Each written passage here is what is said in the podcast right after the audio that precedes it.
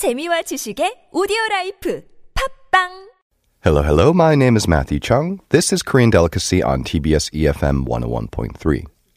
I've been a chef now for over 12 years, cooking all around the world. And Korean Delicacy is all about those most delicious things to come out of Korea. So I have a list of words that need an English language makeover. Um, they, they sound great in Korean, they have meaning, they have history behind them, but once you translate into English, I think we came up with something a long time ago and just stuck with it. And I think it's time to update certain words. Tteok is so much more than rice cake. Sundae, Korean blood sausage, should no longer be romanized as S U N D A E because that is a dish of ice cream, not blood sausage. And juk is so, so, so, so much more than rice porridge. I've had porridge before, and it's delicious, but it's not nearly as delicious as juk. And the best juk is made from abalone, which, coincidentally, we happen to be right in the middle of its season. So wait, wait, wait. What's my beef with the word porridge? It's the wrong grain for one, and two, well, A, beef is a great part of juk. But you won't ever see that in porridge. Porridge is oats, juk is rice. And I know that a lot of modern versions will take liberties with the grains that it is, but porridge is almost eaten sweet. You rarely see a savory version. I know certain chefs, uh, Heston Blumenthal, for example, he has a very famous snail porridge. But the accepted definition of porridge is that it's a sweet breakfast treat. And to be fair, both of them come from similar places. Porridge is a dish that's comprised of grain cooked in water served for breakfast. So maybe they're more similar than I thought. So then, how are they different? How is porridge different from juk? So, juk, porridge, cream of wheat, what have you, might be more similar than I wanted when I started writing this episode, but here's how they differ. So, remember how I mentioned beef before? So, while suet might be part of porridge, suet being beef fat, it hasn't been for about a century. Juk with meat or seafood is a lot more common than porridge with meat or seafood. In fact, the most common types of porridge tend to be sweet, and if you haven't been caught on by now, oatmeal is probably North America's closest analog for porridge. And for our more literary listeners out there, you might have heard of gruel, which I quote is a food consisting of some kind of cereal, oat, wheat, or rye flour boiled in water or milk, which is a hmm, a food that is historically considered to be an important form of sustenance for the sick, which is also juk. I might paint myself into a corner here. So, okay, okay, okay. Uh, I, not only juk isn't always a rice-based dish or even a grain-based dish. Aha, here's where they differ again. Here in Korea, we have a variety of different juk. Red bean, patjuk, pumpkin, hobakjuk are probably the two uh, most well-known forms of juk, and neither of them contain grains. Although glutinous rice powder and tteok are common garnishes. Hmm. I guess, uh, yeah, and then the other famous juk, heugimja juk, black sesame also contains rice. Ah, but tarakjuk is milk, and chatjuk, ah, those also both contain rice. Huh. I might have started a crusade that I'm not able to finish. So a lot of countries have something like this, and you know, you're you're, you're hearing me talk about Juk, and he says, "Well, that sounds like blank from my country." And you're right. The idea of a deep, thick bowl of savory or sweet rice isn't uncommon at all. In the Guangdong region of China, it's called congee. It's eaten with pickled mustard greens, salted duck eggs, bamboo shoots, lettuce, or my personal favorite, youtiao, uh, fried dough. They're like the perfect cross between donuts and crackers, perfectly fried and rich like donuts, but also the perfect complement to something soupy like crackers. And in Indonesia, I had an amazing version of this dish made with chicken broth, shredded chicken meat, and fried shallot. And that is still one of the best breakfasts I've had to this day. But we're talking about jeonbokjuk today, abalone juk, or you might call it abalone. Uh, and if you're listening uh, somewhere along the uh, American Pacific, you probably know about abalone. If not, here's what you're missing out on. You might know it as ear shells, sea ears, mutton fish, mutton shells, or ormer. I think most people call it abalone, though. They're technically uh, sea snails, they're marine snails, but don't let that put you off. On the west coast of the United States, they're an important indigenous ingredient. So, uh, Monterey Bay in California is home to the first abalone fishery in the U.S. And you might know them from being uh, home of one of the best aquariums on the west coast. So, what makes Jeonbokjuk uh, special? It's the jeonbok, of, of course. And right now is the time to get it because the season, the fall season generally goes between September and November. So we're right in the middle of that season. And of course, frozen abalone is available year round, but it's just not the same. This is an ingredient that I personally hold in high regard, the highest. So I used to work with a chef from out of Hong Kong, and here's the thing about Hong Kong: it, as a chef, it's a completely enviable place to work. Really, the world's best ingredients are available to you because a it's a port where you're having things shipped in from all around the world, and b you have this clientele that's willing to pay for them.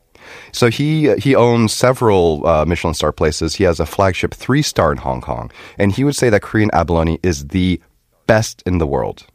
I didn't have to tell him twice. I've known that for years. It's different. So what makes Korean abalone different is this: it's the texture. And so, compared to abalone from other places, it's crunchier when it's raw and it gets more tender as it's cooked. It's just better on both sides of that spectrum. And it's one of the reasons why it's so special is that it's it, it, it's we've known how special it is. This was a gift that would normally be given to the emperor during the Joseon dynasty. And here's the best part about jeonbokjuk. It uses every part of the abalone. And I don't really see this in other cultures. And if you do, please let us know. But I'm not familiar with any dish that really utilizes every single part of it like we do. It's like being at the Thanksgiving table and being the only one that realizes that the drumstick is something special. Everyone else is just eating the breast meat. But it's all good. And here's the better part is that we have a squad of women who rival most countries' uh, military special forces hunting for them. In Jeju-do, there are the haenyeo, the sea ladies, so to speak, and they dress in these all black uh, scuba diving outfits. And they go down and they still uh, dive for these uh, abalone by hand. No gear, nothing. And it, you know, knowing that, it just makes this thing all the more incredible. But going back to uh, what we were talking about before, we still haven't come up with a better word for juk. I don't like porridge, uh, as I've made it abundantly clear, although now more and more that seems to be an irrational hatred. And juk, J O O K, just doesn't sound appealing. So here's what I submit. With all apologies to the chart topping, world touring, classically trained flautist, boundary smashing artist formerly known as Melissa Jefferson, this dish should be known as Dijo or Rizzo. Also, minor apologies to Dustin Hoffman, I suppose, for those fans of Midnight Cowboy. So, okay, why? Hear me out. Okay. So, risotto, the Italian dish, is a rice dish that's cooked to a similar consistency, but it hides behind butter and cheese. So, it, it's like uh, the diminutive form, right? It has an otto, like risotto. It's small. It's small rice. But juk, it's not. Juk is big. It stands alone and tall as Rizzo. Okay. So it's time to get off my soapbox and give you some actual information. How do you cook the dang dish? Fine. It only takes a handful of ingredients, and by that I literally five ingredients or less. Rice, fresh or high quality frozen abalone, water, sesame oil, and sesame. And that is really at its basic. You can add more, and it'll be so much better with a little bit of soy sauce, a little bit of seaweed, or some naengi if you're making this dish in the spring. So naengi, it's um, shepherd's purse. It's it's a it's a type of uh, it's a type of wild herb that we use as namul in the spring. It's very peppery and it's delicious when it becomes a part of uh, It just adds a nice peppery bite to it and a textural contrast. Uh, so here's what we're going to do. We're going to get our rice soaking. We're cooking this rice for a while, longer than your average bowl of steamed rice, and by soaking our grains, we're able to get a much more even cook on our rice. So while our rice is soaking, let's pre- uh, let's prepare our abalone. Hopefully, you have some fresh abalone because again, this is going to make this dish so much better. If not, then make sure that you receive your abalone cleaned. If uh, and by that I mean I don't mean take out the innards. We're using those later. What you're going to do is is that if your fishmonger it doesn't do it for you, you're going to take a new scrubby or uh, rough sponge from your cleaning cabinet and again, new. You don't want to have, you know, detergent or anything on this. This is going to be going into your belly, so make sure it's clean. And you're going to clean the foot of the abalone. That's that fleshy part that's exposed underneath the shell. It's called the foot because it's the part that holds onto rocks. And depending on how fresh it is, it can have a good amount of buildup. And so you can tell when it's uh, when it's clean because it should be, you know, a light flesh color uh, before you clean it, it's generally kind of grayish, brownish. It, it looks like it's been holding onto a rock. If you want to take it to the fine dining level, you can take a pair of scissors to the gray lips around the edges. Personally, I wouldn't, but it's a thing for some people. If your abalone is super fresh, lucky you. Then you're going to need to take it out of its shell. You win. Best way to do this is to grab a towel around your hand and uh, take a firm grip onto a spoon. So that towel's around your spoon hand because that's going to be digging into the shell, which has a very, very sharp edge. I have cut myself many, many times because I think I've done this before. I don't need a towel. And boom, God punishes me for my hubris. Abalone, they have that single shell, so you're going to take that utensil and pop the flesh out with the curved edge of the spoon. You're going to kind of follow the edge of the shell. And again, towel is essential. Next step, you're going to separate out the innards from the flesh. The flesh should be firm and white, while the innards looking rather green, orange, and innardly, I suppose. The innards should really be called outards, if you think about it, since they surround the outside of the flesh. If you're working from fresh, you should be able to work your fingers around the innards. they they form this kind of skirt that surrounds the stem of the foot. Take the innards of the abalone, and then you want to chop them fine on a cutting board. If you don't feel like messing up a cutting board, use a pair of scissors in a mixing bowl and go to town. Go Korean style. Once you're left with basically a bowl of dark green goop, add your uncooked soaked rice. Mix thoroughly and saute for about three minutes in a hot pan over medium high heat. Add water, sesame, and then bring to a boil. Stir occasionally to avoid scorching. And while your rice is cooking, chop your abalone into five pieces, say a pea-sized, you know, bite-sized, essentially. You know, you want to get a couple of pieces on your spoon because you know you, you want to get that nice textural element. You don't want to make it difficult to eat. You want to add this into the pot before your rice comes to a boil.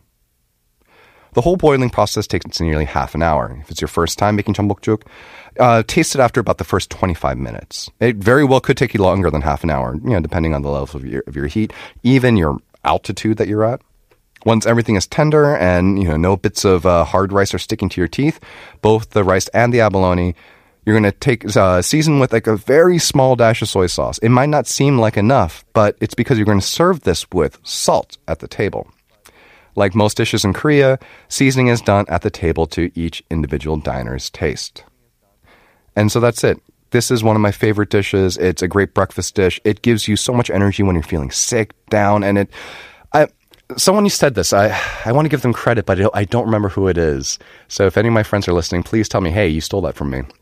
Someone once told me that jeonbokjuk in the wintertime, it's the sweater you wear on the inside. It's just so warming and comforting and just so good. So this has been our uh, episode this week. Thank you for listening. Check out our Instagram at superradio 101.3 and send any episode requests to superradio101.3 at gmail.com. Thank you for tuning in to TBS EFM. I'm your host, Matthew Chung, and I'm off for a warm bowl of juk.